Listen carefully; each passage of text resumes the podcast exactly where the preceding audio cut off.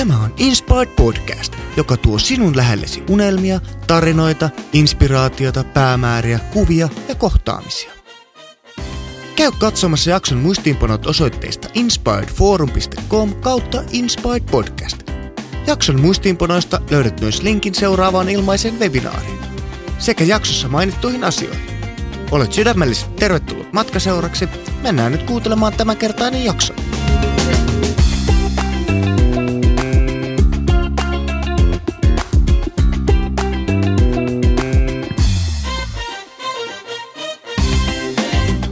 No niin, tällä viikolla me sukelletaan sitten vähän syvempiin vesiin ja keskustellaan Sami Keron kanssa muun muassa siitä, minkälaista on kuvata kriisialueella. Ja tähän jakso alkuun niin mä luen, luen tämmöisen lyhyen otteen 2010 vuoden ylioppilaslehdestä, missä, missä oli tämmöinen lyhyt pätkä Samista. Eli huhtikuu 2008, Irak, Bagdadin maakunta. Helsingin Sanomien kuvaaja Sami Kero, 31, lueskelee päivästä toiseen kirjoja ja katselee tohtori Outolempää prosessikeskuksessa, prosessikeskuksessa Green Zoneilla. Kahdeksantena äh, odottelupäivänä työlupa viimein irtoaa ja hän lähtee partiomatkalle yhdys, yhdysvaltalaisjoukkueen mukana. Kerro huomaa odottaneensa enemmän toimintaa. Odotin myös, että jenkkijoukot eivät olisi niin pihalla kuin eurooppalainen media antaa ymmärtää. Oli ne ja pahemminkin.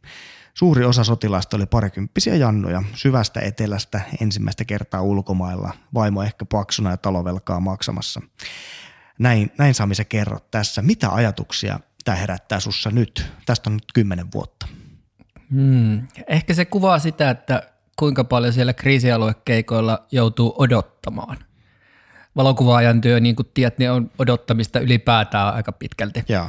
Mutta sitten varsinkin tuolla kriisialuekeikalla niin odotetaan, että päästään johonkin, niin kuin tuossa se oli poikkeuksellisen pitkä, yli viikon odotus, että pääst, saatiin ylipäätään luvat ja päästiin liikkumaan mihinkään.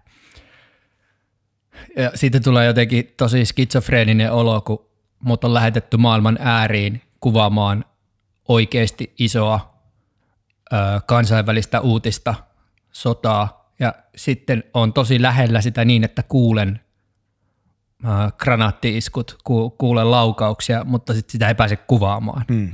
Ja aika usein, ei noin rajusti, mutta aika usein tulee noilla keikoilla tollainen fiilis, että joko me ei turvallisuussyistä päästä kauhean lähelle sitä asiaa, mitä haluttaisiin näyttää ja kuvata,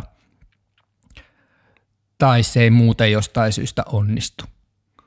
Eli ehkä, ehkä toi, nyt, toi pätkä kuvaa sitä fiilistä. Joo, kyllä. Eli se ei ole kuitenkaan sitten loppujen lopuksi vain, että lennetään paikalle ja käydään ottaa pari kuvaa ja näin, vaan siinä on kuitenkin aika paljon taustalla. Joo, joo vähän amerikkalaissotilaita mollasin siinä, mutta en halua sanoa, että kaikki sotilaat on pöllöjä. Että sitten esimerkiksi Afganistanin reissulla Helmandissa oltiin virolaisen joukon kanssa liikenteessä ja sieltä kuka tahansa rivimies ihan osas te- tehdä tota analyysin siitä maailmanpoliittisesta tilanteesta, minkä, he tiesi tarkalleen, minkä takia he on siellä, mitä sillä reissulla haetaan ja mitä siellä on tapahtumassa. Et, et, en halua sanoa, että kaikki sotilaat on pönttöjä eikä ymmärrä, minkä takia he on siellä. Joo, ja varmaan vaikuttaa se, että, että mihin kohteisiin ketäkin on lähetetty ja näin. Ja toi on mielenkiintoista kuulla, että osa sitten tietyissä paikoissa tietää niin kuin nämä poliittiset tilanteet ja muut niin kuin tosi tarkasti ja, ja varmaan se on niin kuin ihan pakollistakin, että voi tietyissä kohdissa olla. Uh, tässä, tässä puhuttiinkin itse asiassa sun kanssa tämän niin kuin podcastin ulkopuolella vähän tuosta, että tämmöistä sotakuvaamisen romantisointia tai muuta sivuttiin sitä vähän. Ja sä sanonut näin, että Rauli Virtanen ei halua, että häntä kutsutaan sotakirjeen vaihtajaksi, vaan että se haluaisi, tai Virtanen, että, tai se haluaisi olla tämmöinen rauhakirjeen vaihtaja, niin mä sitten heitän sulle kysymyksen, että voisiko tämmöinen sotakuvaaja käyttää nimitystä rauhakuvaaja? No sekin on ehkä vähän pömpöisi tuolla tavalla, että e, en usko, että sillä minun kuvalla on mitään merkitystä tässä rauhaprosessissa tai sodan etenemisessä. Se on tärkeää sinänsä, se on, se on, se niin arvo sinänsä, että me käydään kuvaamassa ja me käydään raportoimassa kansainvälisistä kriiseistä. Meillä on hyvinvoivan maailman kansalaisina vähintään se velvollisuus, että me tiedetään, mitä maailmalla tapahtuu, jos se on kriisi. Mutta se, että meidät liitettäisiin jotenkin niin kuin rauhantyöhön välttämättä, niin en mä tiedä, onko se käsi juttu. Joo. Tota, sitten sä oot sanonut näin, että sä et halua kuvata pelkästään Kalasnikoveja etulinjassa, vaan sä haluat kuvilla pikemminkin selittää, että miten kriisi vaikuttaa tavalliseen ihmiseen. Että ihmiset elää hämmästyttävän tavallista elämää vakavienkin kriisien keskellä. Käy kaupassa, juovat, syövät, juhlivat ja rakastuvat ja, ja tota, se ei silti tarkoita, että he eivät olisi avun tarpeessa. Mitä tämä sun ajatus, minkä mä poimin tuosta internetin ihmeellisestä maailmasta, niin mitä se herättää sussa? Joo, me ei turvallisuussyistä usein myöskään päästä sinne etulinjaan, vaikka kuinka haluaisin. Mutta toisaalta se on mun mielestä tarpeellista. Että tarpeellista on kertoa, että miten se kriisi vaikuttaa tavallisiin ihmisiin. Ne, ne etulinjakuvat tulee sieltä, siellä on paljon paremmat kuvaajat ottamassa niitä kuin minä, jotka tietää, että miten, miten Niklas Melti että vastaavat, miten siellä pörhelletään siellä etulinjassa. Mutta mun homma on ehkä enemmänkin ottaa sellaisia kuvia, missä näytetään tosiaan tavallisia ihmisiä kriisin keskellä. Ja eh, ehkä se kriisikuvasto, että näytetään vaan sitä kärsimystä ja etulinjan verisplätteriä on myöskin vähän etäännyttävää. Et mun mielestä on tärkeää, että sieltä kerrotaan muutakin kuin se uutistoimistojen luku, että Sadr Cityssä on kuollut niin ja niin monta ihmistä ja näytetään kuvat, kuvat siitä, että näytetään myös sitä tavallista elämää, koska se antaa sitten ehkä myöskin vähän kaikupohjaa meille kaikille, joilla menee ihan hyvin, että miten me pärjättäisiin siellä, mitä me tehtäisiin, mikä olisi meidän kohtalo. Joo, tämä on mielenkiintoinen just silleen, että, että tietyllä tavallahan se voi vääristää sitä kuvaa, kuvaa jos vaan näytetään etulinja niin kuvia eikä, eikä kerrota, mitä siellä muualla ta- tapahtuu. Et siinä mielessähän tämä on tosi tärkeä, mitä työtä sä teet siinä. Uh, miten sä nyt, mua oikeastaan kiinnostaa sellainen, että miltä se tuntuu, uh, kun sä meet sinne paikalle ja sä tapaat tavallisia ihmisiä, joko keskustelet tai vaan näet, kun ne, ne tota elää siellä sodan keskellä, niin – mutta ne ei kuitenkaan pääse sieltä kokonaan pois tai koskaan pois tai haluaako edes kaikki niin kuin pois sieltä. Eihän kaikki välttämättä edes halua. Se voi olla heille silti rakas kotimaa, vaikka sillä olisi kuinka ää, sekasortoa ja näin, mutta mi, mi, mitä sä niin kuin ajattelet niin kuin siitä, kun sä meet siellä ihmisten keskellä? Sä, sä meet paikalle ja sä tiedät, että sä oot siellä päivän kaksi tai kolme, miten pitkä komennus onkaan ja, ja sä pääset sieltä pois, mutta tiedät samalla, että ne ihmiset jää sinne. Mm. Onks, niin. No varmaan se on just se vaikein, kun ne ihmiset jää sinne ja kun tajuaa sen. Siinä, siinä hetkessä, kun tekee töitä, niin ei sinne itse asiassa ihan hirveästi ajattele konnotaatioita ja tuommoisia moraalisia ongelmia, vaan niin yrittää to- tehdä sen hommansa. Totta kai pidetään perusasioista huolta, että ei niin kuin, en mene häiritsemään shokissa olevaa ihmistä tai, ihmistä tai tota, yritä tehdä mitään epäeettistä, mutta, mutta sillä tavalla – sen oman roolin miettiminen, puntarointi tapahtuu ehkä sitten, kun on tullut takaisin sieltä ja on tota kotisohvalla ja rauhoittuu ja ottaa gin tonikin tai appelsiinimehun mm. ja on, on perheen kanssa. Ja sitten käy miettimään, että mitä siellä tapahtuu ja mitä olisi voinut tapahtua ja mi, mi, mitä, mikä on niiden ihmisten rooli. No, on siitä puhunut kanssa jonkun verran, että sen keikan jälkeen on yleensä vähän outo olo – että tekisi mieli niin läpsiä ihmisiä, vaikka on rauhan ihminen, enkä halua ketään lyödä, että e, et, miksi te valitatte Suomessa noin paljon kaikista asioista, että te, te, te, te olette uskomattoman onnekkaita, että teillä on suurin osa asioista maailma, maailmassa niin tosi hyvin. Mutta sitä kestää vain muutaman päivän ja sitten on itse ihan samanlainen valittaja ja kitisiä ja, ja tota, valittaa ties mistä pikkuasioista. Samalla tavalla kuin kaikki muutkin. Että se vaan osoittaa, miten nopeasti se muutos sitten tapahtuu. Joo, ihminen on mielenkiintoinen kyllä siinä, että se niinku mukautuu mm. monenlaisiin niin, niinku oloihin niin, niin nopeaakin. Niin, niin ja sitten sit täytyy myöskin niinku muistaa, että heidän tai meidän elämässä ne pienet sikäli siitä perspektiivistä katsottuna mitättömät ongelmat on ihan aitoja ongelmia ja niille ihmisille voi olla vaikka kuinka vaikeita mm. ja isoja asioita. Se on varmasti et, et, Ei se nyt ole niin mun tehtävä sanoa, että hyvä ihminen ryhdistäydy, että tuossa ei ole mitään järkeä, vaikka mieli tekisi joskus. Joo, se on varmasti totta. Tota, nyt kun sä saat jonkun niin kun komennuksen, tapahtuu tilanne, että sut, sut lähetetään jonnekin komennukselle, niin miten sä valmistaudut niihin keikkoihin? Mikä on se valmista? Onko sulla joku tietty samanlainen valmistautumisprosessi ja miten pitkiä ne keikat yleensä on? No se riippuu tietysti tosi paljon keikasta, että jos on nopea, nopea uutistilanne, niin kuin vaikka Haitin maanjäristys tai vastaava, niin voi olla, että valmistautumisaikaa on puoli tuntia tai lennon lähtöön on kolme tuntia. Siinä pitäisi niin kuin pakata ja ottaa kamat kasaan ja vähän selvitellä, että mistä on kysymys. Joskus taas, jos on niin onnekas tilanne, että tiedetään etukäteen ja toimittajan kanssa voidaan suunnitella sitä keikkaa, niin totta kai se tehdään. Yritän nyt selvittää perusasiat ja mahdollisimman paljon saada tietoa turvallisuudesta ja, ja sitten tietysti niin kuin toimittajafiksereiden kanssa puhutaan siitä, että mitä me voidaan tehdä, mitä me halutaan, onko se tehtävissä ja, ja mi, vähän tehdään riskianalyysiä myöskin siitä, että mikä on järkevää ja mikä ei. Ja tietysti pomoilla on oma sanansa sanottavana. Että yleensä me haluttaisiin tehdä vähän enemmän, mitä pomot antaa lupia. Joo. Ja sitten totta kai, jos mennään oikeasti akuuttiin kriisiin, niin täytyy miettiä myös vähän sitä, että mitä sinne ottaa mukaan. Että miten siellä ylipäätään pärjää, missä nukkuu, mitä syö, mitä juo. Joo, se on... Mistä se on, saa sähköä. Niinpä, just näin.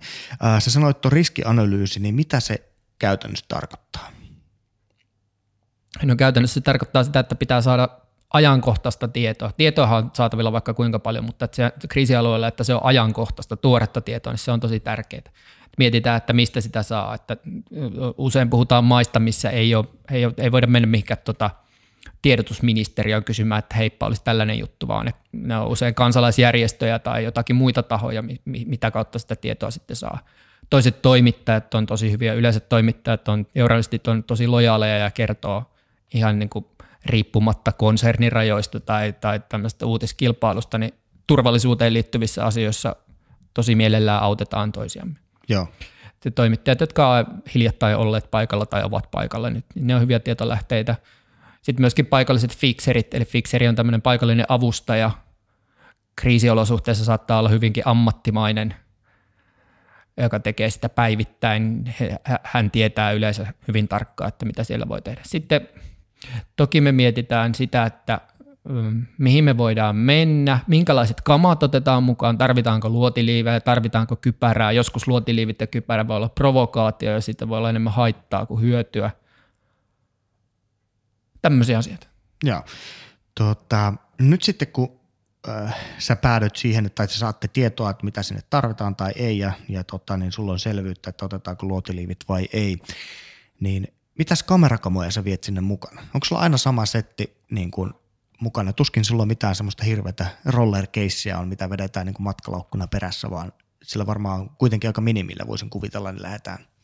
Joo, varsinkin semmoiset keikat, missä pitää kantaa kaikki mukana ja tehdään tota, kenties jotain marsseja tai partiointia sotilaiden kanssa, niin sit pitää miettiä tosi tarkkaan, että mitä ottaa mukaan. Yleensä mulla on pari runkoa ja pari linssiä, pari kolme linssiä yksi salama.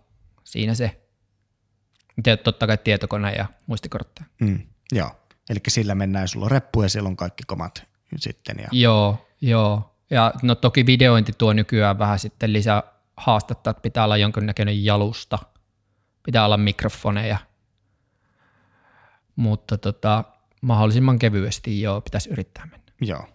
Tota, missä kaikissa maissa sä oot nyt kuvannut? ei, ei tarvitse kaikkea tä, niin kuin, joka ainutta niin kuin, luetella, mutta mitä kaikkea muuta? Tuossa käytiin vähän Afganistanista ja Irakista oli puhetta ja, ja Gaasa ja monta muuta, mitä oli jo siinä edellisessäkin jaksossa käytiin läpi, niin mitä kaikkia maita muita on ollut sellaisia, mitkä on nyt jäänyt jo, jollain tasolla mieleen? Jos puhun niistä isommista kriiseistä, niin varmaan isoimmat on just Haitin maanjäristys, sitten Japanin tsunami maanjäristys, Irakin, Irakissa on käynyt kolme vai neljä kertaa ja pari kertaa sodassa.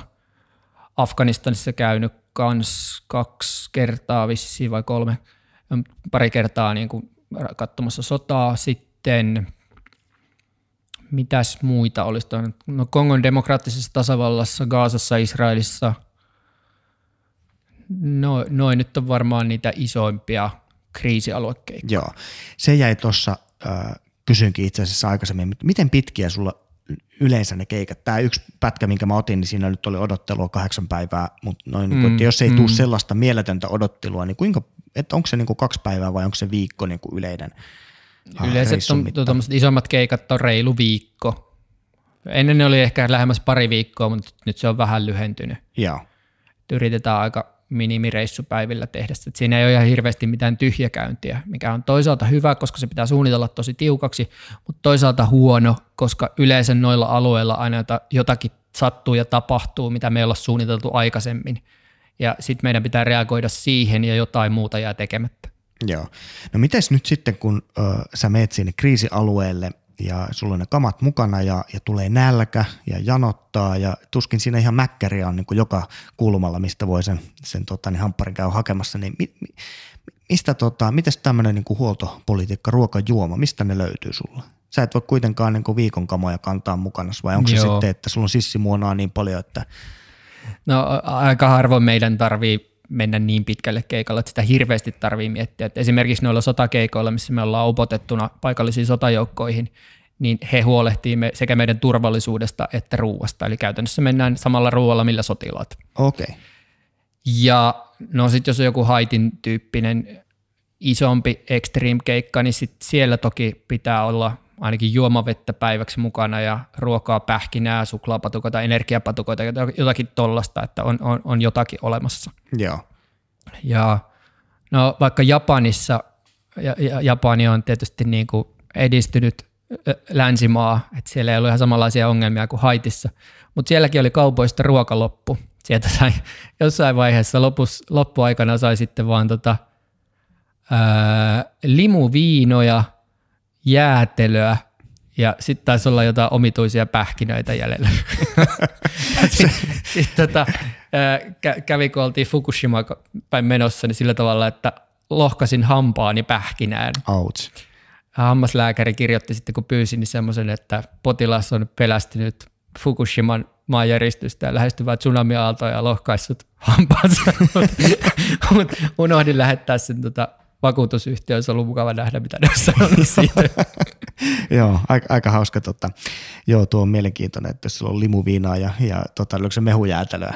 Joo, Joo. eri sorttisia jäätelöitä Joo. oli jäljellä, mutta että niin kaikki oikea ruoka oli ostettu tyhjäksi kautta. Joo, joo, no sen ymmärtää toisaalta, että sitten kun kriisi, kriisi siinä, niin ihmiset hamstraa sitten tavarat niin, kaapit täyteen. Niin, niin ja siis sen haluan korostaa, että meillähän se on niin kuin – vaan eksoottista, ei se ole meille mikään ongelma. Kyllä me, jos meille tulee nälkä, niin me lähdetään sieltä pois, mutta mm. että, niin kuin niille ihmisillehän se on se kriisi. Kyllä.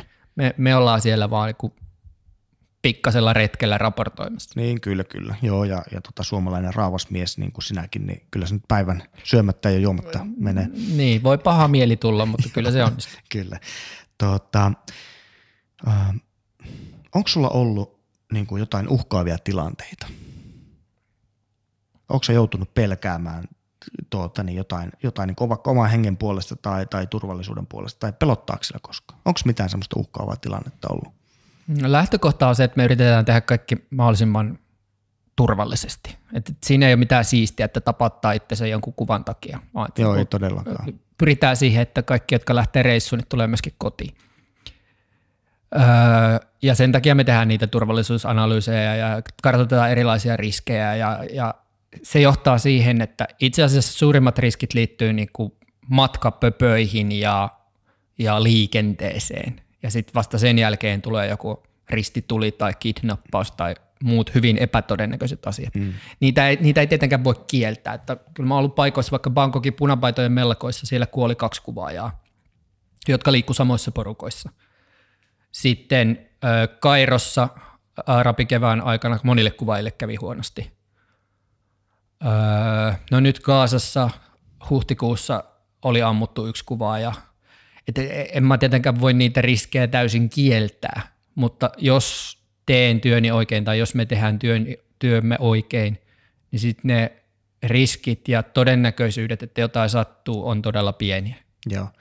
No nyt kun sä sanoit tuossa, että Bangkokissa oli samassa porukassa tyyppejä, jotka, jossa sinä olit ja sit niistä, niistä muutama ää, henkensä menetti, niin miltä se tuntuu? Vaikka ne nyt ei ole sydänystäviä varmaan niin kuin siellä, jos tulee ympäri maailmaa, mutta kuitenkin tutustuttu toisiinsa ja, ja totta, tehdään sitä samaa hommaa ja sitten jos näkee, että okei, tästä, tästä muutama tyyppi jäi tälle reissulle, niin mitä ajatuksia se niin herättää?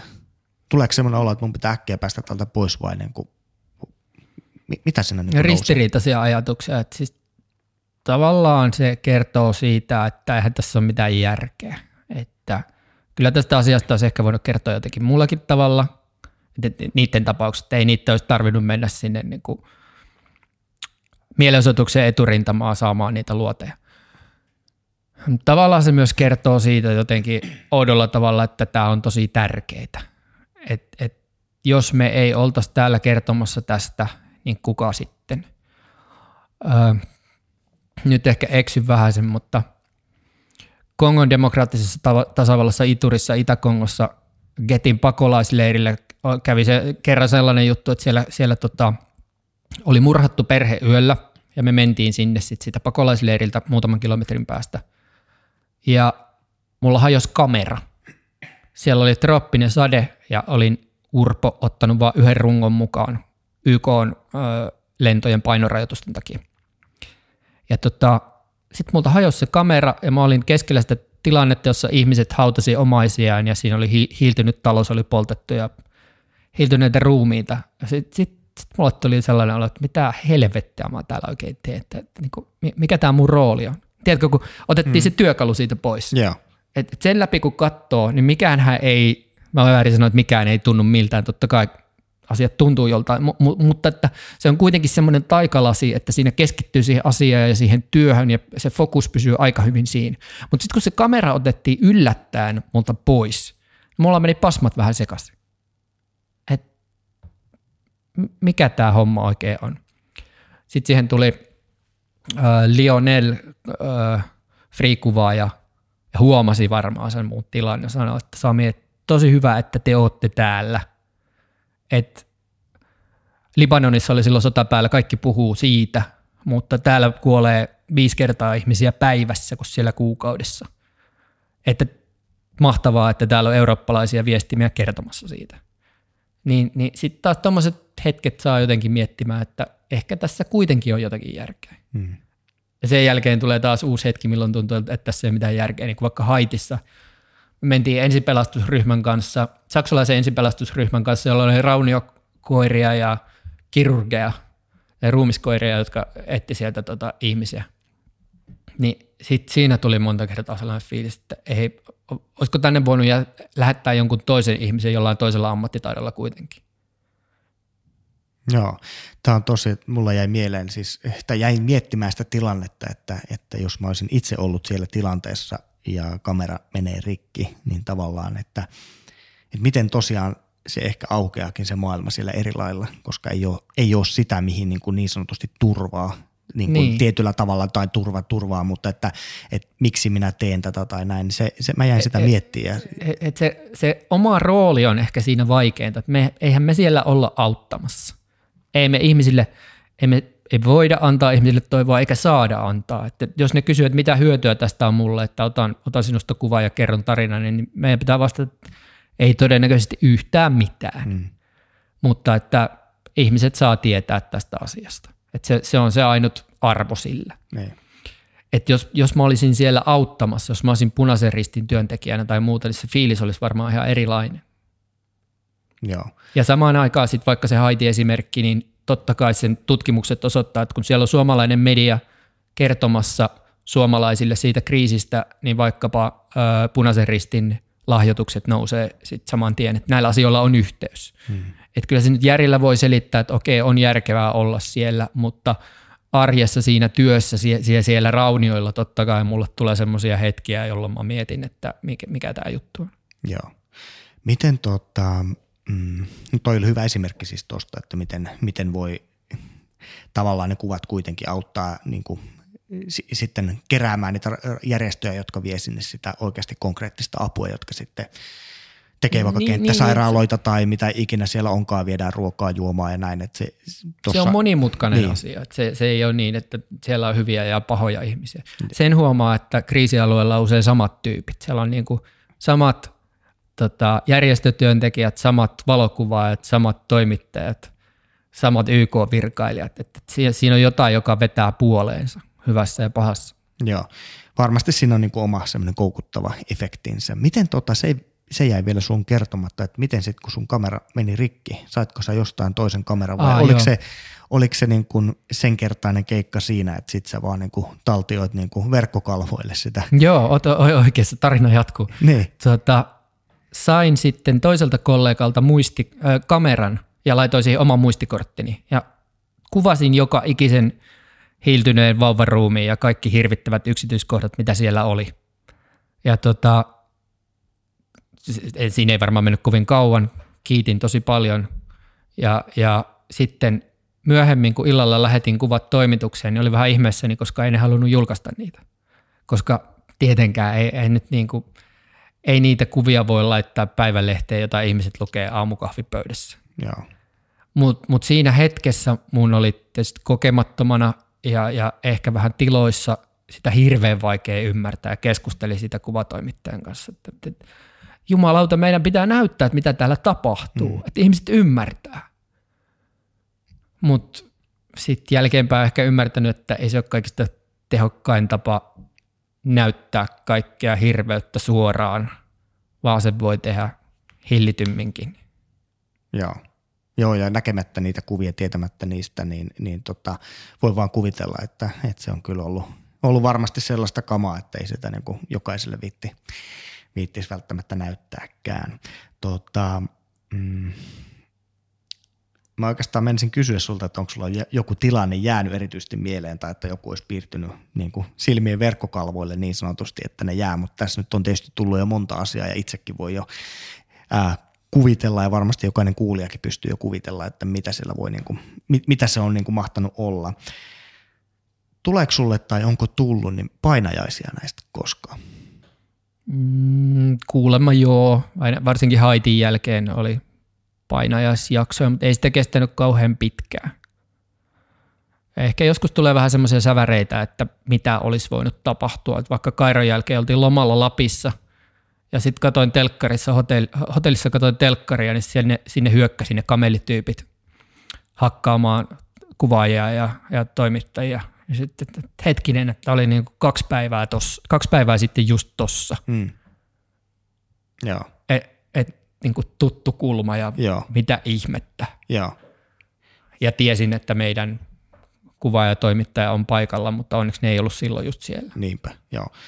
Tota, mm, no nyt sitten, onko se jonkun konfliktin keskellä, missä sä oot ollut, niin mm, onko jotain sellaista tilannetta, joka olisi muuttanut sun omat ajatukset jostain niin kuin aiheesta, maasta tai ihmisryhmästä, kun sä oot kuitenkin sit nähnyt omin silmin niitä tilanteita, mitä ei kuitenkaan välttämättä uutisoida niin kuin ihan täysin samalla lailla.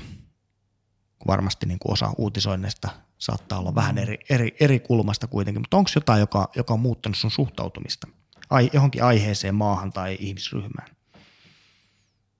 Mm, no tämä nyt ei liity ehkä kriisialuejournalismiin, mutta semmoinen esimerkki tuosta, että missä oma näkemys ja uutisointi oli ristiriidassa, niin semmoinen esimerkki löytyy, okay. jos haluat. Ilman muuta olin kuvaamassa makasiineilla, silloin kun makasiinit vielä oli, niin siellä oli semmoinen vappu, vappubileet, josta tuli sitten vähän niin kuin vappumellakka. Siellä poltettiin kokkoja ihan pari kuukautta ennen kuin se palo poroksi rakennus.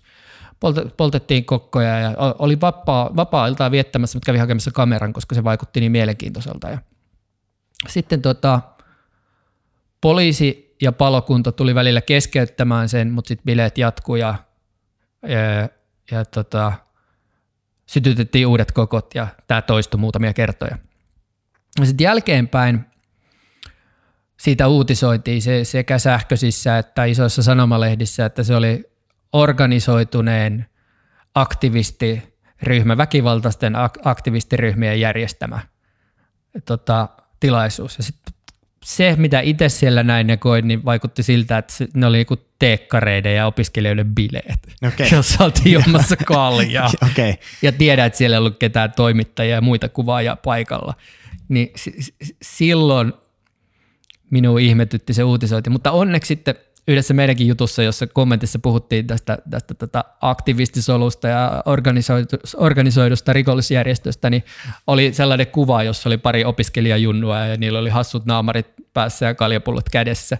Niin silloin kuva omasta mielestäni kertoi paljon enemmän ja paljon suoremmin sen totuuden kuin teksti siinä yhteydessä. Joo. Mutta aika harvoin tulee sellainen fiilis, että nyt nämä ei ole niin kuin linjassa, että on, on ihan eri mieltä, että totta kai voi jostain pienistä painotuksista tai, tai olisi itse ehkä kysynyt jonkun kysymyksen, minkä toimittaja jostain syystä jättänyt pois, niin voinut tehdä eri tavalla, se on luonnollista, mutta y- yleensä meillä on sama motiivi, että tehdään mahdollisimman hyvää journalismia lukijoille, niin, niin kun jakaa sen perustan, niin ei niitä ristiriitoja sitten ihan hirveästi tule. Mm, joo, tota, uh, no miten sitten, mä kysyin tuossa aikaisemminkin jo itse asiassa edellisessä jaksossa mä kysyin sulta tätä, miten sä oot, niin työjuttu täällä Suomessa on muuttanut sinua, mutta miten tämä kriisialueella kuvaaminen on muuttanut sua ihmisenä? No Siitä totakin, on osaksi käsitelty jo, mutta mä vielä mm. yritän päästä syvällisempään tähän. Totakin kysytään usein, enkä koskaan siihenkään osaa oikein vastata. Siis totta kai totta ihmeessä se nyt on niin jotenkin vaikuttanut, että jos ei se vaikuttaisi, niin sitten olisi aika tunnekylmä ja outo olento. Et, et, kyllähän ne jollakin tapaa vaikuttaa. Sitten meillä on ehkä vähän huono tai olematon kulttuuri debriefingiin ja siihen, että mi- millä tavalla on työhönohjausta tai mi- mitä pitäisi tehdä tuommoisen kriisialuekeikan jälkeen. Meillä on mahdollisuus päästä puhumaan psykologin kanssa kyllä ja, ja siihen kannustetaan myös, mutta ei ole olemassa mitään valmista mallia. Ja niin kuin monilla muilla ammattiryhmillä, jotka työskentelee tuollaisissa olosuhteissa ja kansainvälisillä medioilla on. Ja ongelma on ehkä siinä, että eihän minä voi tietää, että missä mentaalisesti, että kuinka paljon ne on minun vaikuttanut, että nyt ei kannata enää lähteä, vaan se tulee sitten niinku jälkeenpäin. Meillä on aika harvoin niitä keikkoja, että se on aika pistemäistä, se on osa meidän työtä, se kriisialueen journalismi, mutta kuitenkin aika pieni osa. Et se on varmaan se pelastus ja se on se asia, minkä takia en ole ihan hirveästi siitä kuitenkaan huolehtinut, enkä omasta mielestäni mielenterveyttäni menettänyt. Hmm. Mutta se on, se on fakta, että kaikilla sekä sotilailla että kriisialuetyöntekijöillä ja toimittajilla, valokuvailla, jotka pyörii paljon siellä, niin heillä on todella paljon mielenterveysongelmia. Niin kuin jos sen sulkisi täysin pois mielestään, niin sitten olisi aika tyhmä. Joo. Joo, toi on aika mielenkiintoinen, tota, toi on ihan hyvä kuulla, että, että monilla, monissa paikoissa on niin kuin mahdollisuus sitten tavallaan päästä siitä juttelemaan ja purkamaan niitä asioita ja, ja tota, se, no toiset tietysti varmaan tarvii sitä enemmän ja toiset vähemmän, että riippuu niin, varmaan niin, mitä, on, mitä on nähnyt ja miten on siihen. Niin, kuin. niin ehkä siis ei ole kysymys siitä, että kuka on kova jätkä ja kuka mm. kestää ton, vaan, vaan kysymys on ehkä siitä, että kuka niin kuin kyseenalaistaa sen oman roolin, kun minkä verran tulee tota posttraumaattista stressiä, sijaistraumatisoitumista – mikä on se meidän homma siellä oikeasti toimittajana ja missä määrin se on bisnestä ja missä määrin me, me, meillä on siinä jotain idealismia taustalla ja miten tämä auttaa ketään. Mm. Tämmöiset kysymykset tulee ja. helposti mieleen ja sitten totta kai me käsitellään sitä kollegoiden kanssa, se on ehkä parasta, mm. että puhuu toimittajan kanssa sen tilanteen läpi silloin, kun se tapahtuu, ehkä sitten vähän myöhemminkin vielä uudestaan, kun ollaan tultu Suomeen. Se, se, on, se on aina niin kuin koska hän tietää, mitä siinä on tapahtunut ja millaiset ne fiilikset on ollut. Mutta luulen, että Suomen medioissa pitäisi olla paljon parempi kulttuuri siihen työhön ohjaus, mitä sen jälkeen tapahtuu. Vielä nykyistä parempi. Joo, no mutta toi on hyvä, hyvä tota, nosto siitä ja, ja se voi toivottavasti siihen tulee muutos, muutos sitten ja, ja tota, toi on myös hyvä huomio, että, että nyt niin kuin sinä verrattuna vaikkapa punaisen työntekijän tai jonkun muun avustusjärjestön työntekijän, niin hehän kun sinne mennään eri fokuksella, niin myös ne tunteet ja ajatukset, mitä samoissa paikoissa olemisessa, niin ne voi toiselle olla raskaampia kuin toiselle just riippuen, siitä, että, että millä, millä fokuksella siellä ollaan. Uh, semmoinen kysymys mulle tässä niin nousi mieleen, että nyt jos tulee tällaisen, tämmöinen komennus, niin lähetetäänkö sinne yleensä niin kuin sinä ja joku sama toimittaja, jonka kanssa oot yleensä tehnyt vai vaihtuuko siinä niin kuin tavallaan työporukkaa kuinka paljon. Et on, onko se semmoinen tärkeää, että olisi hyvä olla samat tyypit, jolloin tiedetään, että, että miten toinen käyttäytyy uh, sellaisissa niin kuin vaikka arvaamattomissa tilanteissa? Mm. No yleensä sinne lähetetään semmoisia tyyppejä, jotka on kokeneita, että ei ketään laiteta niin kuin pahimpiin mestoihin heti ensimmäisenä, vaan se oppiminen tapahtuu asteittain. Totta kai meillä on erilaisia koulutuksia myös siinä taustalla, joka johtaa siihen, että käytännössä ne on tuttuja tyyppejä, joiden mm. kanssa me lähdetään. Joo. Mikä on hyvä. Niin, niin, mutta säkin oot ollut joskus ensimmäisen kerran. No joo.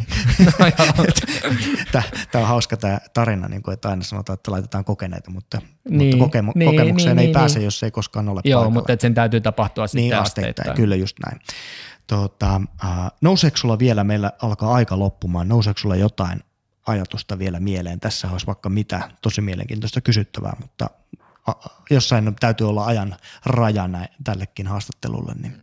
Mm, no t- tässä on tietysti ollut fokus minussa ihan ymmärrettävistä syistä, mm. mutta, mutta kun puhutaan kriisialueesta, niin halusin korostaa sitä, että se fokus on niissä ihmisissä, jotka siellä elää ja miten me voitaisiin heitä auttaa ja mitä me voitaisiin tehdä eri tavalla niin, että maailma olisi jotenkin järkevämpi ja kohtuullisempi, inhimillisempi paikka. Me ollaan se Perpignonin kuvajourasmifestareille Etelä-Ranskaan onko se ensi viikolla vai kahden viikon päästä. Jonakin vuonna siellä oli aikaisemmin luki siinä prosyyrissä jotenkin näin, että maailma on kurja, likainen ja haiseva paikka ja meidän tehtävämme on näyttää se. En ajattele ihan kokonaan näin, se on osittain totta, maailmassa on paljon kaikkea kaunista ja hyvää, mitä, mitä, millä annan paljon arvoa ja mitä haluan myös näyttää, mutta se on totta, että meidän on näytettävä se maailman kurjuus. Ehkä semmoinen viimeinen kysymys sulle vielä – pitäisikö sun mielestä jokaisen suomalaisen jollain lailla niin kuin, vaikka sitten avustusjärjestöjen kautta niin lahjoittamalla niille vaikka rahaa, niin olisiko se hyvä tapa auttaa niitä ihmisiä? Kaikki me ei voida lähteä, mutta olisiko se mm, hyvä niin kuin jollain lailla meidän niin. osallistua niihin? En nyt halua antaa mitään imperatiiveja, ihmisillä on erilaisia elämäntilanteita, ja, mutta e- e- ehkä se olisi hyvä, että on, on tietoinen siitä, mitä maailmalla tapahtuu ja hankkii eri lähteistä tietoa ja suhtautuu niihin kriittisesti. Ja. Et siitä olisin onnellinen, jos Joo. ihmiset sen tekisivät. No niin, tämä viesti välittyy tästä. Mä kiitän sinua tosi paljon. Kiitos, että olit, olit mukana. Kiitos, tämä oli jännää ja ilo. Missä ikinä kuuntelitkaan tämän podcastin, niin iso kiitos sinulle. Arvostan sitä tosi paljon, että annoit aikaasi kuuntelemalla tämän jakson. Jos pidit kuulemastasi, niin olisi upeaa, jos kävisit antamassa viiden tähden arvostelun iTunesiin tai podcastin verkkosivuilla.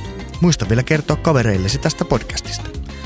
Minun nimeni on VP Kangas ja löydät minut osoitteista vpkangas.com ja inspiredforum.com. Inspiroivaa päivänjatkoa sinulle ja tavataan seuraavassa jaksossa.